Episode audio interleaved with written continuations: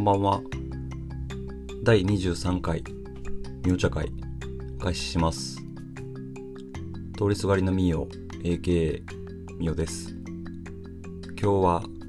意識的なミーハーであれという話をしたいと思います。えー皆さんは、流行り、流行に対してどれだけアンテナを張っていますか、まあ、ミーハーっていう言葉はあんまりねいいようには使われないことが多くてお前ミーハーやなっていう風に言われたりとかしたらまあ流行りだけ追ってる中身のないやつやみたいなこととかがニュアンスというかそういう気持ちが入ってたりとかすることが多くてまあバカにしてるちょっとこうからかってるっていう意味でミーハーっていう風にねミーハーなそのやつやなとかミーハーやなって言われること会話で出てくると思うんですけど。で僕も流行りってその流れゆくって限って、まあ、流行流行りじゃないですか。流行りを追う例えばまあ音楽とかでもトップ10の1かオリコン日本でいうとオリコンチャートのね1位からまあ10位だったりとかビルボードアメリカだったら日本でもまあビルボードはありますけどビルボード USA のビルボードアメリカの1位から10その流行り売れてるっていうやつですよね。売れてるっていうやつをまあ聞いたりとかそれがねその売れるっていうのはやっぱり人気があるってことだからその時のまあ戦略宣伝だったりとか流れだったりとかいろんなことがこう組み合わさって1位になったりとかその流行りになったりとかするわけですけど流行りに対して年数、まあ、年を重ねてくるとそのどうしても、まあ、自分も言ったことありますけどその流行りなんか関係ないよとか流行りなんか追ってないとかこう車に構えたこう距離を置いた流行り追ってるやつダサいみたいな。何か例えばねそれが音楽だけでもじゃなくても今だと映画で言うとあ日本では「鬼滅の刃」とかね、まあ、ちょっと前だと「テネット」だったりとか。で、まあ、Apple Watch だったりとか iPhone12、iPhone12 ですね。12とかが発売されて、まあ、流行りというか、まあ、話題になってると思うんですよね。で、それが SNS とかで、まあ、バズったりとか、リツイートがすごいこうね、されてたりとかして、それに対して好意的な意見、えっ、と、iPhone12 買いましたとかっていう風に言ったりとか、テネット見に行った。鬼滅の刃見に行った。鬼滅の刃良かったよとか、鬼滅の刃本読み出したとかっていう風に発言したりとかすると、もう流行りに乗ってとか、ミーハーやなとかって言われることって絶対あると思うし、言ったこともあると思うんですけど、これからはね、本当に意識して、ね、10代、20代の人だったら、ね、そんなに意識しなくても自然に学生さんとかだったら周りのそういう流れで流行っていうことに対して敏感だったりとかアンテナ張ってると思うけど社会人だったりとか30代40代もっと50代60代になってくると流行りっていうものに対してミーハーなことに対してどうしてもこうねその仕掛ける側じゃない人間売り出す側じゃない人間はその流行りに対して騙されるんじゃないかとかミーハーなことに対してどっかお金の匂いがするなだったりとかそういう知識とか経験とかでネガティブな方に意識を向けがちだと思うんですよね。でこのポッドキャストとかも、まあ、あんまりよくは言われてないですし YouTube が出だして今 YouTube YouTuber の市民権知名度社会的信用みたいなのが上がってきたから YouTuber ってすごいかっこいいなとかなりたい職業1位とかっていう風になってるけどそれもねミーハーな気持ちでやってみようかな面白そうやなこれから来るなとかそういう人らがやりだしてでちょっとこうブームムーブメントが来てで流行りだしてでまあミーハーなあそんな人気あるんやとかっていう人らが飛びついたりとかして今こうやって大きくなったりとかしてもう日常の一部みたいになってきたわけですよね。でその流行り流行に対してミーハーな気持ちあちょっと興味あるなっていう気持ちって絶対もちろん大事だと思ってて。ネガティブな方に考えたらそれはお金の匂いも絶対するし下心があったりとかもするし誰かがねそういう仕掛けてるっていうのはもちろんあるとは思うんですよね。でそれを知った上でやっぱり楽しむとか知ろうとするとかこの自分のその興味のアンテナを感度をこう鋭くしておくというか興味を持つワクワクしとこうとするっていうのは大事でもちろん何でもかんでも流行りに乗るとかミーハーであれっていう風な必要はないですけど意識してミーハーであるっていうことは意識して流される。みんなが言ってるから全部賛成とかっていうんじゃなくてみんながその買ってるから自分が買うっていうんじゃなくてその、まあ、分析するって言ったらまあ大げさかもしれないけどこれなんで流行ってんねんやろちょっとチャレンジしてみようとかっていうそういう身軽なというかトライしてみる姿勢行動ってこれから年を重ねてきたりとか時代がねこんなに変化する時代やからこそミーハーな気持ちってとても大事だと思います。ただでさえ日本はねこう今悪い意味で閉鎖的な風になっていってるわけですよ。で海外のそういったものを例えばねちょっと前だと今はもうそう10代20代30代の人はそうでもないと思うけど中国とか韓国を見下してるみたいなところがあったわけですよね。それは差別的な意味もあったしそういう文化的なその韓国とか中国のその音楽なんてとか映画なんてっていうのを言ってた人も聞いたことあるし。でも今じゃあ韓国中国どうだって考えたら韓国はねその BTS だったりとかブラックピンクだったりとか K-POP がすごいビルボードの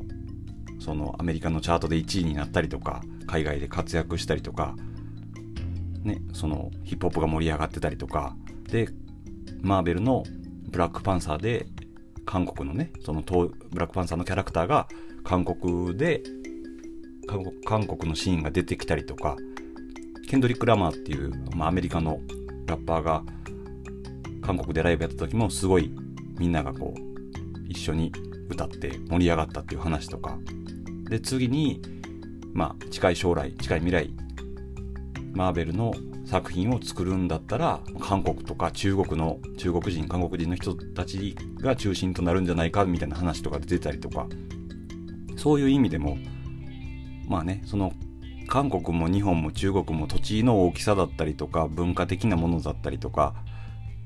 違うからどれがいいとか悪いとかっていうことで判断してはいけないけどやっぱ外に出よう意識しよ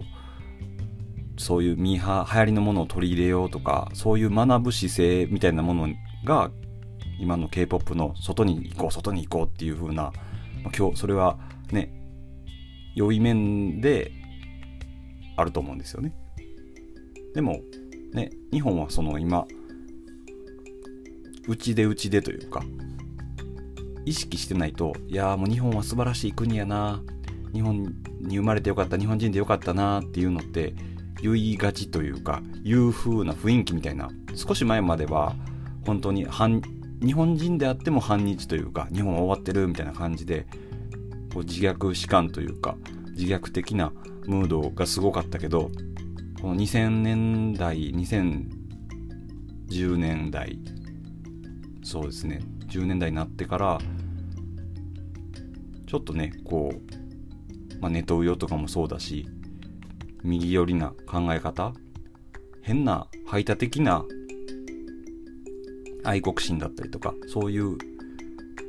学ぼうとしなくなった姿勢というか、興味を持たなくなったというか、もう自分らで満足やから、その相手バカにして自分らを保つみたいな変な方向に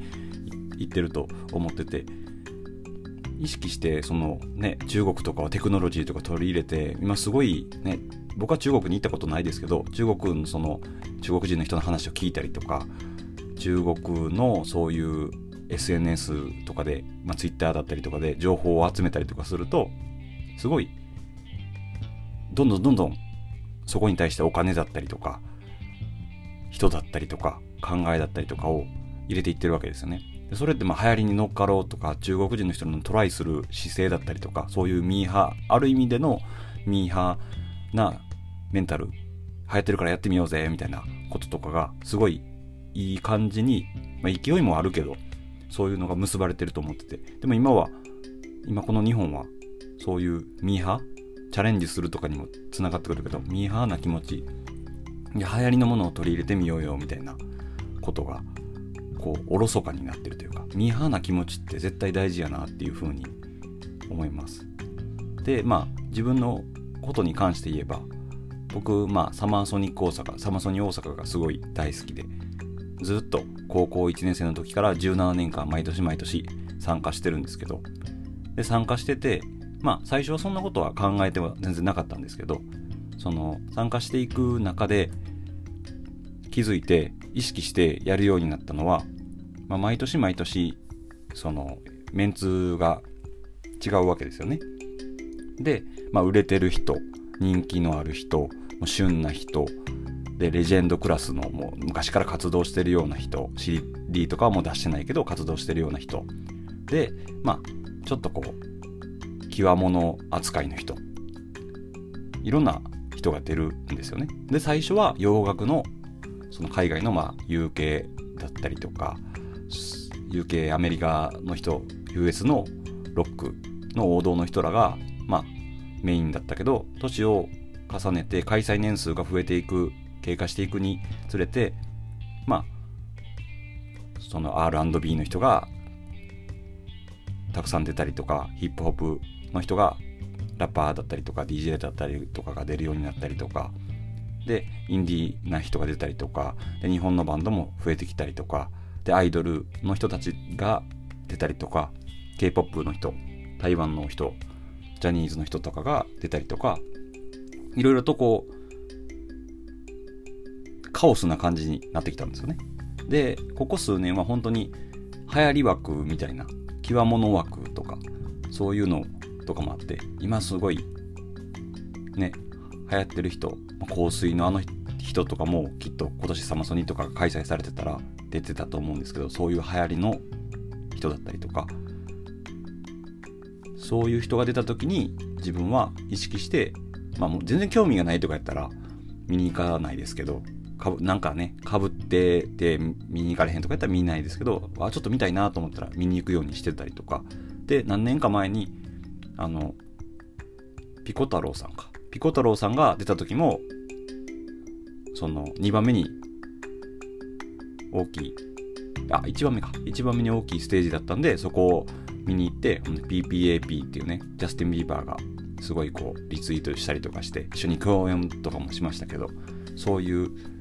ピコ太郎さんが出た時も、まあ、見に行って、まあ、イメージだけで言うとそんなロックフェス夏フェスそういう洋楽のフェスにそんな極物出すなよ変なやつ出すなよっていう意見も分かる部分はあるけどそういうねやっぱり楽しい夏フェスの中でそういうちょっと変化球というかそういうの面白いなと僕思ったし。で、まあ、見に行って判断しようと思って、まあ、見に行ったらすごい大盛り上がりで面白かったしまあある種ちょっとかっこよかったし。そっからね夏フェス出たんかな？他は出たかちょっとわからないですけどサマソニにはまあ出てなくてまああの時見れて本当に意識して見に行ってよかったなっていうのとかもねミーハーな気持ちで行ってよかったなっていうのもありますし行ったからこそ話せることってあると思うからねこれが行かずにいやいやなんかそんなダサいの流行り物もんとか聞かれへんわみたいなね頭でっかちというか固まってるような感性とかだとこうね引き出しも増えないし話せるネタも増えないしな面白くないじゃないですか。だからそこはそういった部分で意識的にいたいなと思うしでまあ僕友達は本当に少ないんですけどまあ年だいぶ離れた友達とかもいるし年上の人年下の人外国人の人場所は全然違うけど仲のいい人とかまあいるんですけどそういう人とかともこうやっぱおすすめのこれどんなん流行ってるとかっていうのは聞いたら聞くようにおすすめされたら見るようにしてるし場所があったら行くようにしてるしそういうのは本当に感性を磨くアンテナを張るミーハーであるっていうのはとても大事だと思います。あのカップヌードル日清のカップヌードルを作ったあのチキンラーメンかチキンラーメンカップ麺を開発した安藤桃福さんっていうね大阪の池田市にカップヌードル博物館っていうのがあるんですけどそのカップヌードル博物館のその元祖カップヌードルを作った安藤桃福さんっていう人は本当に最後死ぬまでずっとこうチャレンジというかアンテナを張ってたらしくて iPod が出た時とかも iPod をこれどうやって使うのってあの部下の人に聞いて最後のその亡くなる何年か前までは iPod で80とか90とかなのにそのタガタメっていうねミスターチルドレンの、まあ、CM で使われてカップヌードルのね CM で使われてましたけどそのタガタメとかを聞いてたっていうんですよね。その話聞いてやっぱり年齢って、まあ、関係あるのかもしれないけど自分の興味気持ちさえ研ぎ澄まして努力工夫していればそうやってワクワクできるっていうのは年齢関係ないんやなっていうね。もちろん体が老化してくるとかそのね環境が変わってくるとかって言ってその仕方なしにアンテナとか感度というかそういうのが鈍るっていうのもそれが悪いことではないと思うけどでも意識してできるならいろんなジャンルいろんな流行り流行に対してミーハーであるっていうのはとても自分の気持ちをこうステイヤングっていうかフォーエバーヤングっていうかそういう風にいるためにも大事やなっていう風に最近考えてます。どうしてもねその年を重ねるっていう僕は年を取るっていう言い方を絶対しなくて年を重ねるっていう風に言うようにはしてるんですけど言葉のねその違いやって言われればそれまでですけどやっぱり年を重ねていく中で日本はどんどんどんどん高齢化していって若者とかも僕も若者のくくりにはもちろん入るんですけどでもね年齢的な数字的なもので言うとどんどんどんどんやっぱ年を重ねていく中で流行りのものを取り入れてそれを自分なりに消化する。それがビジネスになるとか数字になるとか、まあ、そういうこととかはひとまず置いといて、ね、それがビジネスとしてもちろん流行を取り入れないといけない時もあるけど意識的にそういうのを感性を磨いとくっていうのはとても大事なので、ね、流行りのもの今だと今僕「鬼滅の刃」見てるし今年だと TikTok 始めたし。あとなんだろうな流行りのもので言うとまあ流行りっていうか自分の興味だけどテネットねもちろん見に行ったりとかまあ外に行くっていうこと何か出かけるっていうことがなかなかできない今の状況っていうのはありますけどアンテナを張って、まあ、それはネット上だったりネットフリックスだったりそうですけど新しいものにアクセスしていくっていうのは本当にね大事だと思います。最近のおすすめ流行りがあれば教えてほしいです。僕の流行りもねまたお伝えしていきたいと思うので是非お互いシェアしていきましょう。ありがとうございました。